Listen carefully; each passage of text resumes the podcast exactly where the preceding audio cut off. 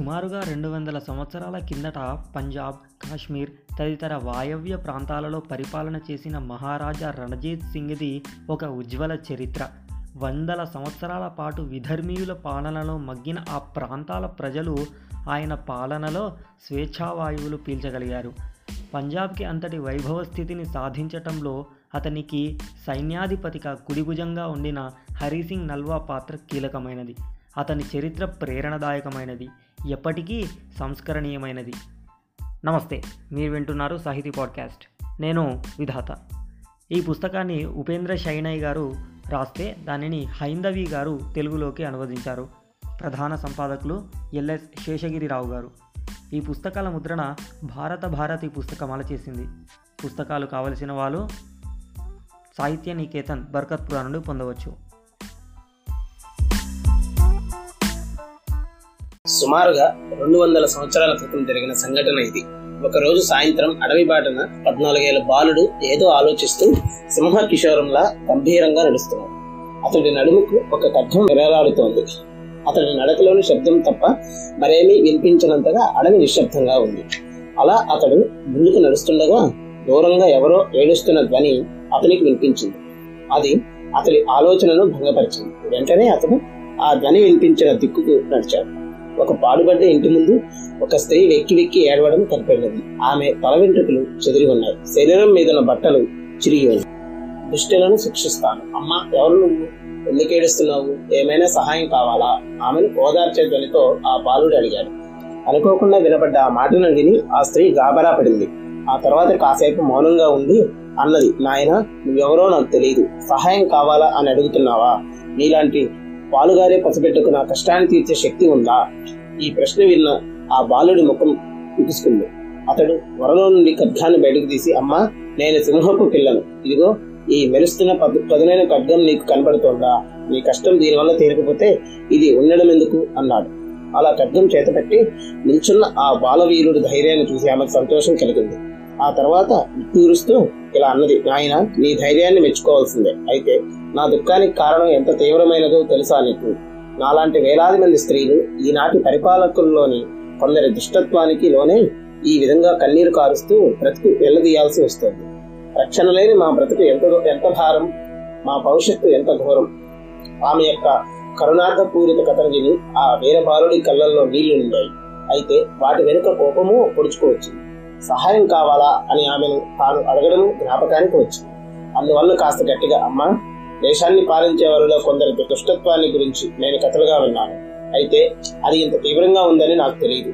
దానికి గురి అసంఖ్యాకులైన సోదరీమణులు నరకయాతనను బాధలు పడుతున్నారనేది నాకింతవరకు తెలియలేదు. ఈ రోజు మీ ద్వారా నాకు ఇదంతా తెలిసింది.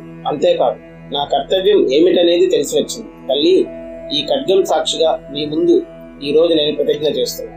దాని ప్రకారం ఒక్కొక్క అత్యాచారాన్ని శిక్షిస్తాను.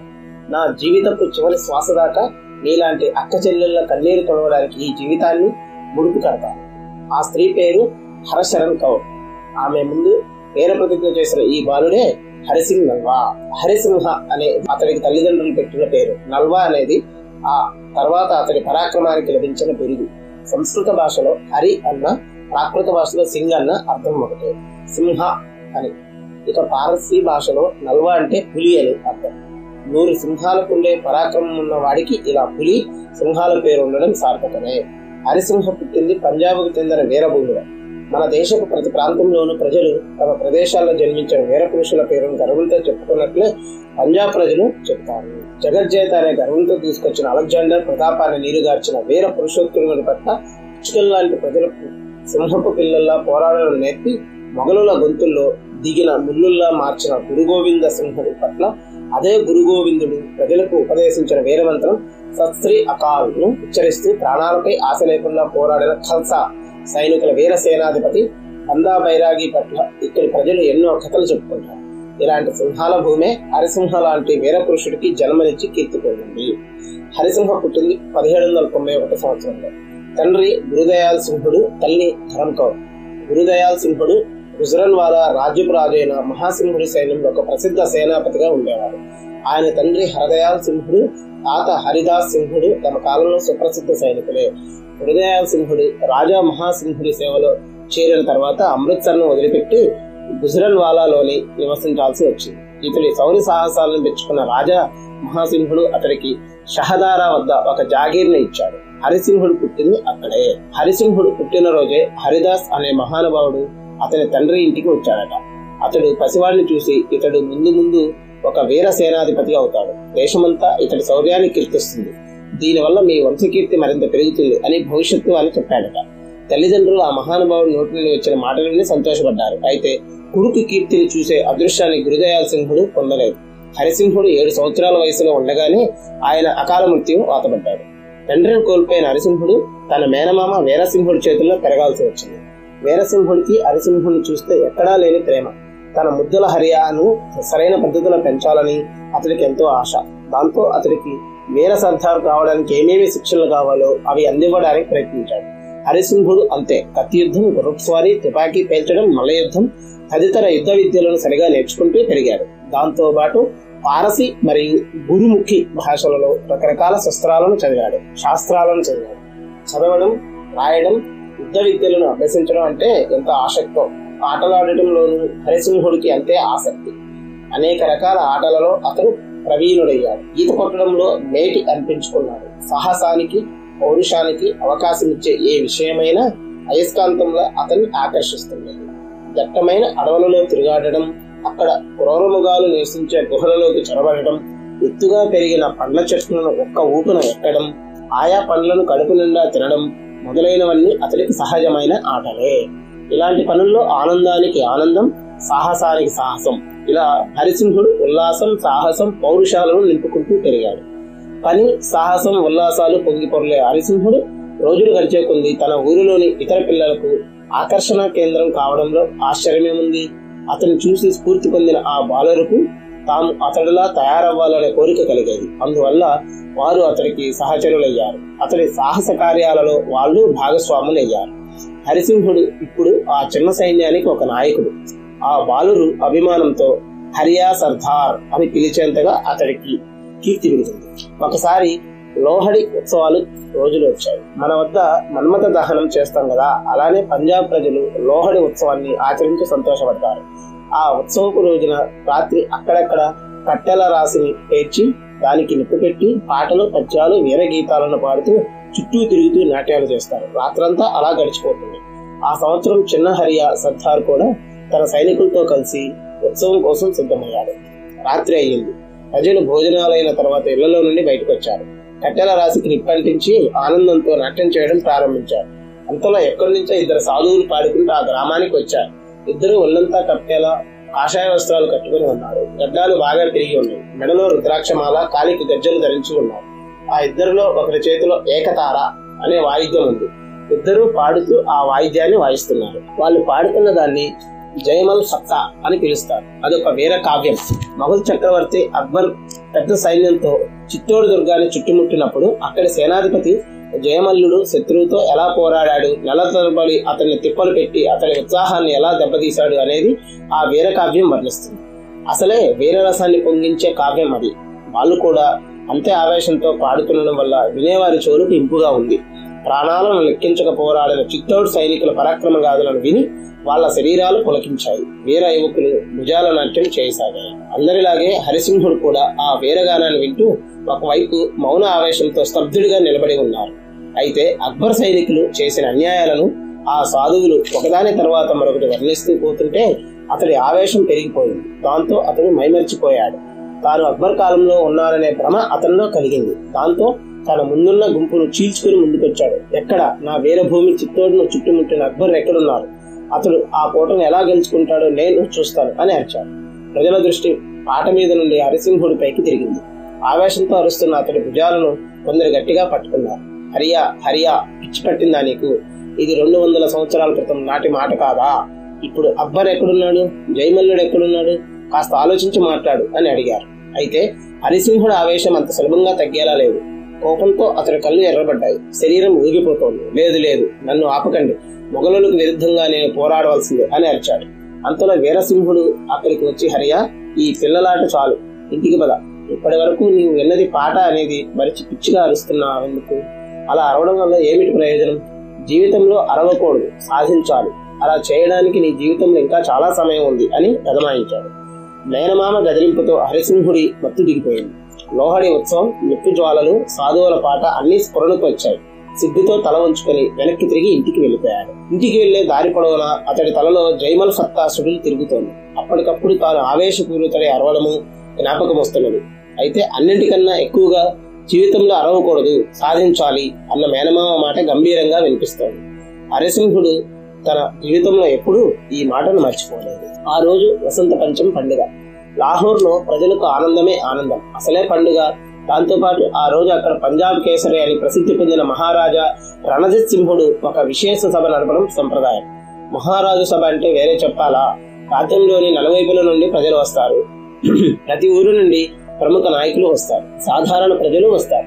ఊరంతా మామిడాకుల తోరణాలతో అలంకరింపబడుతుంది. బాలురు, యువకులు, వృద్ధులు, పురుషులు, స్త్రీలు అందరూ రకరకాల రంగులతో కూడిన కొత్త బట్టలు ధరించి రుచికరమైన పదార్థాలను చేసి తిని నచ్చిన స్నేహితులతో కలిసి ఆనందంగా గడుపుతారు. ఎక్కడ చూసినా ఉత్సాహమే. అయితే ప్రజలు కేవలం ఆనందపడాలని, పాడుతూ ఆడుతూ ఉండడం కోసమేనని మహారాజు సభ నడపడం లేదు. ఆయన రాజ్యం చుట్టూ శత్రు రాజ్యాలు ఉన్నాయి. సమయం దొరికితే అతడి రాజ్యాన్ని కబలించడానికి ప్రయత్నిస్తున్నారు. ఇలాంటి సమయంలో ప్రజలు కేవలం వినోదాలలో మునిగి తేలితే దేశానికి మంచిది కాదు అని అతనికి బాగా తెలుసు. వినోదం ఉండాల్సిందే, అయితే అదే జీవితపు లక్ష్యం కాదు. అందులోనూ యువకులు దేశపు భవిష్యత్తుకు ఆశాకిరణాలు. అలాంటి వారు తమ జీవితపు విలువైన రోజులను కేవలం విందు వినోదాలకే కేటాయిస్తే దేశం సంగతి అంతే. అందువల్ల యువకులలో శౌర్యం, సాహసాలను పెంపొందించాలి. ఏ సమస్యనైనా వాళ్ళు ఎదిరించేలా ఉండాలి. ఈ ఉద్దేశంతోనే మహారాజు వసంత పంచమి సందర్భంలో ఒక వీరోచిత స్పర్ధను నిర్వహించేవాడు. గుర్రపు స్వారీ, కత్తి యుద్ధం, కుస్తీ మొదలగు వాటిలో పోటీ జరిగేది. ఈ పోటీలలో మహారాజు మనసును చూరగల వీరులు అతని సైన్యంలోకి తక్షణమే చేర్చుకోబడేవారు. ఈ సంవత్సరము అదే రకంగా పోటీలకు ఏర్పాట్లు జరిగాయి. సుమారు 6-7 దినాలు జరిగే పోటీలకు అది మొదటి రోజు. విశాలమైన మైదానంలో వందలాది యువకులు ఉత్సాహంతో పోటీల్లో పాల్గొనడానికి తయారుగా ఉన్నారు. వారి పరాక్రమాన్ని చూసి ఆనందించడానికి వేలాది సంఖ్యలో ప్రజలు చేరారు. మహారాజా రణజిత్ సింహుడి వచ్చేశాడు. ఆ మైదానపు మధ్య భాగంలో ప్రత్యేకంగా నిర్మించిన వేదికపై సింహాసనం మీద కూర్చున్నాడు. అతడు సైగ చేయడమే ఆలస్యం. 10 గంటలు ముగించి పోటీని ప్రారంభించారు. మొదట గుర్రపు స్వారీ. అందుకోసం బలమైన గుర్రాలను ఎంపిక చేసి తీసుకువచ్చారు. కొందరు యువకులు వాటిని ఎక్కి కూర్చొని స్వారీకి బయలుదేరారు. అందరికీ నేనే ముందు అనిపించుకోవాలనే కోరిక. చెమటలు కారిపోతున్నా లెక్కించకుండా వాళ్ళ గుర్రాలను పరిగెత్తిస్తుంటే చూడడానికి వచ్చిన ప్రజలు పిచ్చిపెట్టినట్లు అరవసాగారు. ఆ పోటీదారుల్లో ఒక యువకుడి సాహసం అందరినీ ఆకర్షించింది. అతడి శరీర దారుఢ్యం, గుర్రాన్ని పరిగెత్తించే పద్ధతి ప్రతి ఒక్కటి అద్భుతమే. పోటీలో గెలిచేది అతడే అని ప్రజలు ఊహించారు. ఆ ఊహే చివరకు నిజమైనప్పుడు తమ పక్క అటు ఇటు కూర్చున్న వారిని ఎవరెత్తడు అని అడిగారు. ఆ తర్వాత కత్తి యుద్ధం ప్రారంభమైంది. పోటీలో ఎంతో మంది ఉన్నారు. ఇద్దరిద్దరు పోరాడాలి. చివరకు గెలిచిన వాడే విజయుడు. ఇది పోటీ నియమం. దీంట్లోనూ మొదటి స్థానం అదే యువకుడికి లభించింది. అదిగో మళ్ళీ అతనే అంటూ ప్రజలు ఆశ్చర్యపోయారు. ఇలా ప్రతిరోజు జరిగిన వేరువేరు పోటీల్లో ఆ యువకుడు తన ప్రావీణ్యాన్ని చూపించాడు. బహుమానాలు గెలిచాడు. ప్రజలు మెప్పుదలను పొందారు. అతడే హరిసింహుడు. మహారాజా రణజిత్ సింహుడు హరిసింహుడి సామర్థ్యాన్ని ప్రత్యేకంగా మెచ్చుకున్నాడు. అతన్ని తన అంగరక్షక బృందంలో చేర్చుకున్నాడు. మహారాజు ఒకరోజు వేటకు బయలుదేరాడు. వీర హరిసింహుడు అంగరక్షుడుగా ఆయన వెంట ఉన్నాడు. ఇంకా అనేక మంది కూడా వెళ్లారు. అందరూ జంతువుల కోసం అడవిలో తిరుగుతున్నారు. అయితే ఎంతగా వెతుకుతున్న వారికి ఒక జంతువు కూడా కనిపించలేదు. మృదుగుంగిపోతుంది. అందరికీ ఆకలి, తీరని దాహం, అలసిపోయి వాడిపోయి ఉన్నారు. ఇంతలో ఒక పొదలోంచి ఒక గర్జన వినబడింది. ఏ జంతువు అని తెలుసుకునేలాగా ఒక బెబ్బులి వేటాడడానికి వచ్చిన బృందం పైకి విరుచుకుపడింది. అందరికీ కాళ్ళు చేతులు కట్టేసినట్లయింది. కొందరైతే లేచామో పడ్డామో అనేది కూడా చూసుకోకుండా పరిగెత్తిపోయారు. అయితే ఇతరులలాగే హరిసింహుడు పరిగెత్తిపోలేదు. ధైర్యం కోల్పోలేదు. ధైర్యంతో దాన్ని ఎదుర్కొన్నాడు. దాని ముఖాన్ని గట్టిగా పట్టుకుని పిండినట్లు తిప్పగా పులి పట్టు కొంచెం సడలిపోయాడు. వెంటనే తన నడుముకు పెట్టుకున్న బాకును బయటకు తీసి దాని పొట్టను చీల్చాడు. దూరంగా పరిగెత్తుకుపోయిన వారు నిలబడి వెనక్కి తిరిగి చూసేలాగా ఇదంతా జరిగిపోయింది. వాళ్ళు ఇటువైపు గమనించేలోపే విరుచుకుపడిన పులి గర్జన ఆగిపోయింది. హరిసింహుడి శరీరంపై, చేతులపై గాయాల నుండి రక్తం కారుతోంది. హరిసింహుల వద్దకు మహారాజు పరిగెత్తుకొచ్చాడు. అతడి పరాక్రమానికి మెచ్చి వహ్వా నల్వా అంటూ కౌగిలించుకున్నాడు. తన మెచ్చుకోలు గుర్తుగా హరిసింహుడిని అప్పటి నుంచి తన సైన్య దళానికి అధిపతిగా నియమించాడు. హరిసింహుడు హరిసింగ్ నల్వా అయింది ఇలా. పంజాబ్ కేసరి మహారాజా రణజిత్ సింహుడి నాయకత్వంలో శక్తిమంతులవుతున్న సిక్కులను చూసి ముల్తాన్ నవాబు ముజఫర్ ఖాన్ కు లోపల భయం. అతనికి ఎప్పుడు ఏం చేసైనా సరే వారిని నాశనం చేయాలనే ఆలోచన. ఒకరోజు అసూర్ నవాబు కుతుబుద్దీన్ ముజఫర్ ఖాన్ తర్వాతకు పిలిపించుకున్నాడు. అతన్ని సత్కరించిన తర్వాత కుతుబుద్దీన్, ఈ సిక్కులను ఏం చేసైనా అణచివేయాలి, చెప్పు మిత్రమా, సిక్కులకు వ్యతిరేకంగా నువ్వు యుద్ధం చేయడానికి సిద్ధంగా ఉన్నావా అని అడిగాడు.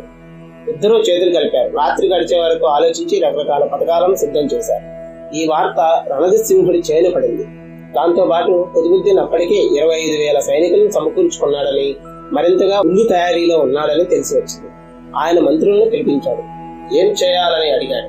శత్రువులు అన్ని సమకూర్చుకునేలోగానే అసూర్పై తామే దాడి చేయాలని కుతుబుద్దీన్ బుద్ధి చెప్పిన తర్వాత ముజఫర్ ఖాన్ కు ఒకసారి తమ తడాఖా చూపించాలని మంత్రులు చెప్పారు. ఆ ప్రకారంగా మంచి దేహదారుఢ్యం ఉన్న, ప్రాణాలు లెక్క చేయక పోరాడే 10,000 సిక్కు సైన్యం కసూరు వైపు పోయింది. హరిసింహుడు ఈ సైన్యానికి నాయకుడిగా గుర్రమెక్కాడు. కుతుబుద్దీన్ తయారీ ఇంకా పూర్తి కాలేదు. అంతలోనే సిక్కుల సైన్యం విరుచుకుపడిపోతుందని విని గాబరా పడ్డాడు. మార్గ మధ్యంలోనే దాన్ని ఆపడానికి తన సైనిక విభాగాలకు అతడు ఆజ్ఞానిచ్చాడు. అయితే ప్రచండ మారుతంలో వస్తున్న సిక్కు సైన్యాన్ని ఆపడం ఎవరి సాధ్యం? 1807 ఫిబ్రవరి 18న సిక్కు సైన్యం కసూర్ కోటను ముట్టడించింది. రెండు వైపుల వారు భీకరంగా పోరాడారు. అయితే సిక్కుల పౌరుషం ముందు కసూర్ సైనికులు ఆటలు సాగలేదు. సుమారు 10 రోజుల పోరాటం తర్వాత కసూర్ పతనమైంది. భయపడి పారిపోతున్న కుతుబుద్దీన్ కు హరిసింహుడి సైనికులు బంధించి తీసుకొచ్చారు. 1710 ఫిబ్రవరి 15న రణజిత్ సింహుడి ఆజ్ఞ పొంది హరిసింహుడు ముల్తాన్ పై దాడి చేశాడు. అతడు వస్తున్న వార్త వింటూనే ముజఫర్ ఖాన్ పట్టణాన్ని వదిలేసి పక్కనున్న కోట లోపలికి పరిగెత్తాడు. ఏ అడ్డంకి లేకుండానే ముల్తాన్ పట్టణం హరిసింహుడి చేతులకు వచ్చింది. ఇక అతడి కన్ను కోట మీదనే. సర్దార్ నిహాల్ సింహుడు లాంటి సహచరులు ఉండగానే హరిసింహుడికేమిటి, కొందరేమో కోట గోడను ఎక్కసాగారు, మరికొందరు కోటకు మందుగుండు పెడుతున్నారు, ఇంకొందరు కోటపై నుండి వస్తున్న ఫిరంగి గుండ్లతోనే సమాధానమిస్తున్నారు. చూస్తుండగానే ఒకవైపు కోట గోడ కూలిపోయింది. దాన్నే ద్వారంగా చేసుకుని హరిసింహుడి సైనికులు కోట లోపలికి పోసాగారు. ఇక దిక్కులేదని భావించిన ముజఫర్ ఖాన్ ఆ సైనికులను శరణు కోరాడు. బందీతో పాటు తమ శిబిరానికి వచ్చిన సైనికులకు ఒక సమస్య ఎదురైంది. అతనిని అంగీకరించాల్సిన సేనాపతి హరిసింహుడు అక్కడ లేడు. యుద్ధ భూమిలో ఎక్కడైనా చిక్కుకున్నాడా అనే అనుమానం వాళ్ళకు వచ్చింది. అందరూ అతన్ని వెతకసాగారు.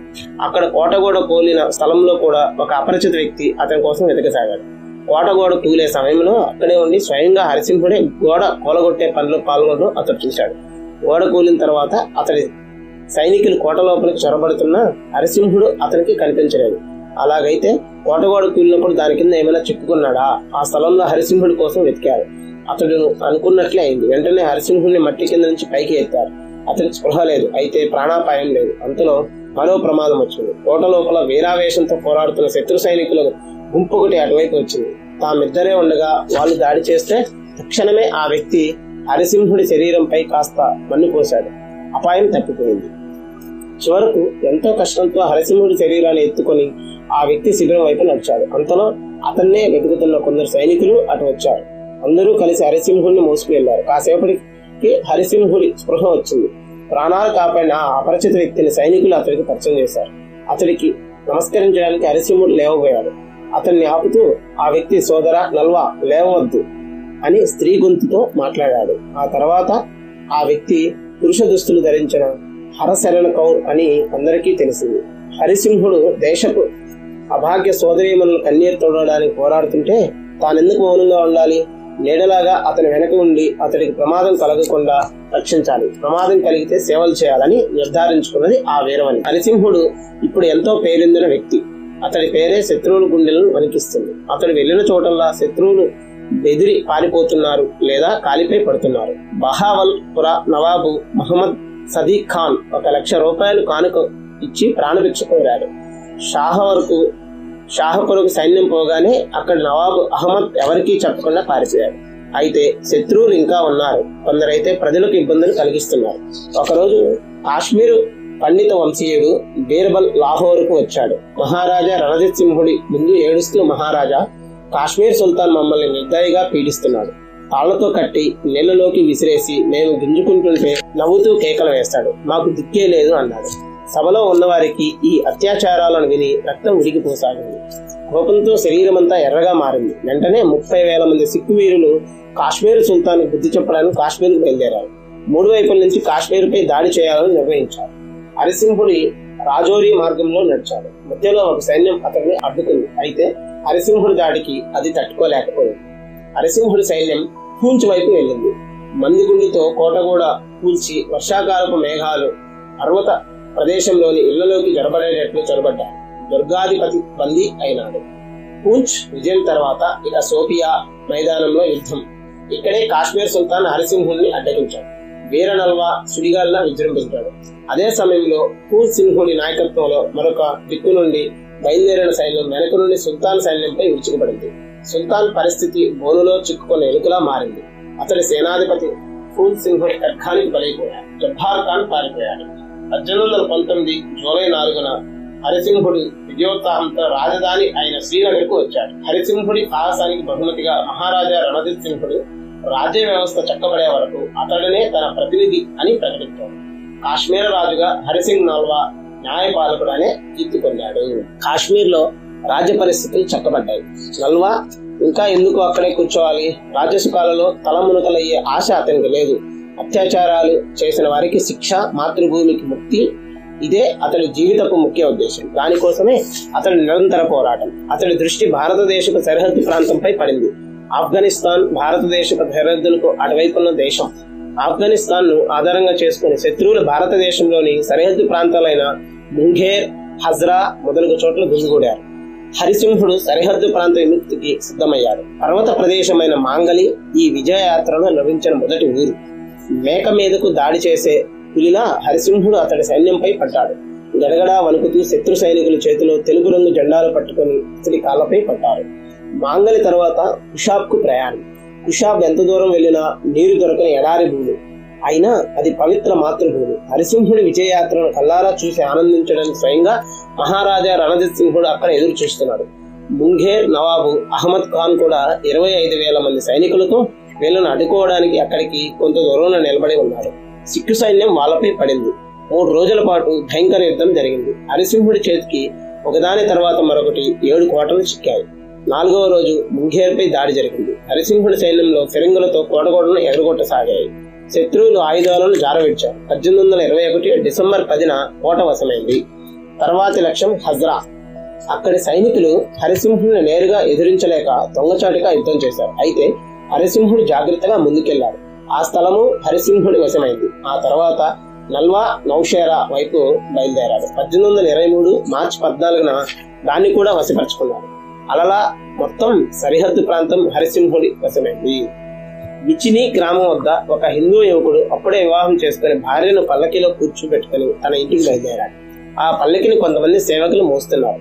మార్గమధ్యంలో ఆ యువతికి దాహం వేసింది. పల్లకి తెరను తొలగించి ఆమె నీరు కావాలని అడిగింది. పల్లకికి వెనుక వైపున ఒక సేవకుడు నీరు మోసుకొస్తున్నాడు. అతన్ని పిలిచి ఆమెకు నీరు తాగించాడా యువకుడు. అప్పటి వరకు ఆమెను చూడని ఆ పల్లకిని మోస్తున్న సేవకులు ఆమె అందాన్ని చూసి పరవశులయ్యారు. పల్లకి మిచిని గ్రామం చేరుకుంది. నీరు త్రాగి దాహం అలసట తీర్చుకుని వస్తామని పల్లకీని దించి సేవకులు గ్రామంలోకి వెళ్లారు. అక్కడున్న ఒక నవాబుకు పల్లకీలోని యువతి అందం గురించి వివరించారు. అది విన్న తర్వాత ఆ నవాబు కొంతమంది సహచరులను వెంట పెట్టుకుని పల్లకి ఉన్న చోటకు వచ్చాడు. ఆ యువకుడిని చంపి ఏడుస్తూ ఆక్రమణం చేస్తున్న ఆ యువతిని బలవంతంగా ఎత్తుకుపోయాడు. ఆ సేవకులలో ఒకడు ఎలాగో తప్పించుకున్నాడు. యజమానిని అతడి సామానును అక్కడే వదిలేసి పారిపోయాడు. పారిపోతున్న అతడికి కొంచెం దూరంలో ఎవరో కొందరు గుర్రాలెక్కి వస్తున్న శబ్దం ఏర్పడింది. మరో అపాయం అంటూ బెదిరిపోయి దాక్కున్నారు. అతడికి గుర్రాలపై వస్తున్న వారు సిక్కుల్లా కనబడేసరికి మళ్లీ ధైర్యం వచ్చింది. దగ్గరగా వచ్చాక వారిని పిలిచి నవాబు వల్ల తన యజమానికి కలిగిన దుర్గతిని గురించి వివరించాడు. ఆ గుర్రాలపై వచ్చిన వాళ్లకు నాయకుడు ఎవరో కాదు, వీర హరిసింహుడే. దగ్గరలో ఉన్న తన శిబిరం నుండి అతడు ఎందుకో అటువైపు వచ్చాడు. ఈ వార్త విన్నదే తడు అతడి కళ్ళల్లో నిప్పులు కురిశాయి. అందరూ ఆ గ్రామానికి వెళ్లారు. ఆ నవాబు చేతులు విరిచి కట్టి ఆ యువతను రక్షించారు. మరుసటి రోజు హరిసింహుడు నవాబును గ్రామం మధ్యలో నిలబెట్టి తుపాకీతో కాల్చి చంపేశాడు. అబలాల మీద అత్యాచారం చేసే వారికి ఏ గతి పట్టించాలన్నది చేసి చూపించాడు. సరిహద్దుల్లో ఉంది పెషావర్, ఆ తర్వాత ఉండేది ఆఫ్ఘనిస్తాన్. సరిహద్దు ప్రాంతం ఇప్పుడు స్వతంత్రం. ఇప్పుడు పెషావర్ నల్వా కేంద్రస్థానం. సరిహద్దులు కావల వల్ల శత్రువులు తాము కోల్పోయిన ప్రాంతాన్ని మళ్లీ పొందడానికి ప్రయత్నించడం అతనికి తెలిసింది. దాన్ని అడ్డుకోవడానికి జమరోద్ అనే చోట ఒక బలమైన కోటను కొత్తగా నిర్మించాడు. మహాసింహుడిని దానికి అధిపతిగా నియమించాడు. ఆఫ్ఘనిస్తాన్ వారికి జమరోద్ కోటను చూస్తే ఎక్కడా లేని కోపం. వారి ఓటమికి మరియు నష్టాలకు సాక్షి అయిన, వారి తర్వాత పథకాలకు అడ్డంకి అయిన ఆ బలమైన దుర్గాన్ని ఎలాగైనా నాశనం చేయాలన్నదే వారి కోరిక. కోరిక ఉంటే చాలా, శక్తి కావాలి కదా. చివరికి తమకు అనుకూలమైన సమయం సందర్భం లభించే వరకైనా ఎదురు చూడాల్సిందే. అందుకే వారి సమయం కోసం ఎదురు చూస్తున్నారు. ఆ సందర్భం వచ్చింది. లాహోర్ లో మహారాజా బుద్ధుల కొడుకు నైనిహాల్ సింహుడి వివాహం నిశ్చయమైంది. సరిహద్దు ప్రాంతం మినహా మిగిలిన అన్ని చోట్ల సిక్కు సైనికులు వివాహం చూడాలని లాహోర్ కు బయలుదేరారు. ఇదే సమయమని శత్రువులు భారీ సంఖ్యలో వచ్చి జమరూద్ పై దాడి చేశారు. దుర్గాధిపతి మహాసింహుడు ఇబ్బందిలో పడ్డాడు. పోరాడడానికి తగినంత సైన్యం కోటలో లేదు. పెషావర్కు వార్త తెలుపుదామంటే శత్రువులు అన్ని దారులను జాగ్రత్తగా కాపలా కాస్తున్నారు. తానేమి చేయాలి? అంతలో హరి శరణ్ కౌర్ ఎందుకో ఆ సమయంలో ఆ కోటలోనే ఉన్నది. మాతృభూమి సేవకు సిద్ధమైంది. పెషావర్కు వార్త చేరవేసే బాధ్యతను తీసుకుంది. అర్ధరాత్రి చడి చప్పుడు కాకుండా కోట నుండి బయటపడింది. కొన్ని గంటలలోనే సురక్షితంగా ఆమె పెషావర్ను చేరుకున్నట్టుగా తుపాకీ శబ్దం జమరోత్కు వినపడింది. ఆ సమయానికి హరిసింహుడు పెషావర్లో అనారోగ్యానికి గురయ్యాడు. ఎటూ కదలరాదని వైద్యులు చెప్పారు. అయితే కౌర్ తెచ్చిన వార్త విన్న ఏ వీరుడైనా మౌనంగా ఉండగలడా? నల్వాకు అది సాధ్యమే కాదు. వైద్యునికి చికిత్స కన్నా శత్రువుల ఆహ్వానమే అతన్ని కోలుకునేలా చేసిందో ఏమో అనేంతగా ఉత్సాహంతో తన సైన్యాన్ని తీసుకుని జమరోద్కు చేరుకున్నాడు. అతను వచ్చినది చూసి మహాసింహుడు కోట తలుపులు తెరిచి తాను శత్రువులపై పడ్డాడు. నల్వా వచ్చాడన్న వార్తే శత్రువులను బెదరగొట్టింది. పారిపోతున్న ఆ శత్రు సైన్యాన్ని అలాగే ఎందుకు వదిలేయాలి? వీలైనంత వరకు వెంటబడి దాన్ని నాశనం చేయాలి. సాధ్యమైనంత శత్రు భూభాగాన్ని ఆక్రమించుకోవాలి. మహాసింహుడు శత్రువులను వెంబడించాడు. అలాంటప్పుడు హరిసింహుడు మౌనంగా ఎలా ఉండగలదు? అతని స్నేహితులు సైనికులు వద్దని ఎంతగానో చెప్పి చూశారు. అలసిపోయినందున విశ్రాంతి పొందమని ఒత్తిడి చేశారు. అయితే ఒక్కొక్క దుష్టుని శిక్షిస్తాను. ప్రాణం ఉన్నంత వరకు హింసకు గురైన అక్క చెల్లెళ్ళ కన్నీళ్లు తొడవడానికి ఈ జీవితాన్ని ముడుపు కడతానని ప్రతిజ్ఞ చేసిన వీరనల్వ వారి ఒత్తిడికి లొగ్గలేదు. గుర్రమెక్కి మహాసింహుడితో పాటు శత్రువులు వెంటబడ్డారు. పారిపోతున్న శత్రు సైన్యం ఖైబర్ కనుమలో ఆశ్రయం పొందింది. సిక్కు సైన్యం దాటిని అడ్డుకోవడానికి శత్రువులకు ఖైబర్లోని ఇరుకుదారి కన్నా మంచి ప్రదేశం ఇంకేది? వారి సేనాపతి షంషా ఖాన్ తన సైన్యాన్ని నిలిపాడు. వెంటబడి తరుముతూ వచ్చిన సిక్కు వీరులకు ఇక్కడ తుపాకీ గుళ్ళ స్వాగతం ఎదురైంది. ఫిరంగుల నుండి అగ్నివర్షం కురిసింది. సిక్కులు వీరావేశంతో సమాధానమిచ్చారు. అయితే అంతలో ఎక్కడి నుంచో దూసుకొచ్చిన ఒక తుపాకీ గుండు హరిసింహుడి గుండెను తాకింది. రక్తం ఏరులా కారుతోంది. హరిసింహుడు ఒక క్షణం పాటు ఆలోచించాడు. తన చావు ఖచ్చితం. తానేం చేయాలనే నిర్ణయానికి రావడానికి ఆ వీరుడికి ఎక్కువ సమయం పట్టలేదు. వెంటనే గుర్రపు కళ్ళాలను బిగించి దాన్ని వెనక్కు తిప్పి జమరోద్ వైపు బయలుదేరాడు. తన యజమాని మనసులో ఏముందనేది అన్ని రోజుల పాటు అతనితో ఉన్న ఆ గుర్రానికి తెలియదా? వేగంగా పరిగెత్తి జమరోద్ చేరుకుంది. అప్పటికే ఆ వీరుడి ప్రాణాలు గాలిలో కలిసిపోయాయి. మాతృభూమి స్వాతంత్ర్యం కోసం, అబలల రక్షణ కోసం తాను బాల్యకాలంలోనే చేసిన ప్రతిజ్ఞను విజయవంతంగా పూర్తి చేసి కీర్తి అనే స్వర్గంలో ఉండడానికి అవి వెళ్లిపోయాయి. జమరోద్ ప్రజలు గుర్రం మీద నుండి అతడి శవాన్ని కిందికి దించారు. దూతను పంపి మహారాజా రణజిత్ సింహుడి నల్వా మరణాన్ని తెలిపారు. 1837 ఏప్రిల్ 30 రాత్రి అందరూ కలిసి సకల గౌరవాలతో అతడికి అత్యంత సంస్కారం జరిపారు. హరిసింగ్ నల్వా అమరుడయ్యాడు. రాబోయే తరాలకు ధృవతార అయ్యాడు. ఈ పుస్తకానికి వాయిస్ ఓవర్ ఇచ్చింది చెన్నకేశవులు గారు. తరువాతి పుస్తకం సర్దార్ వల్లభాయ్ పటేల్. మీరు వింటున్నారు సాహితీ పాడ్కాస్ట్. నేను విధాత. ధన్యవాదాలు.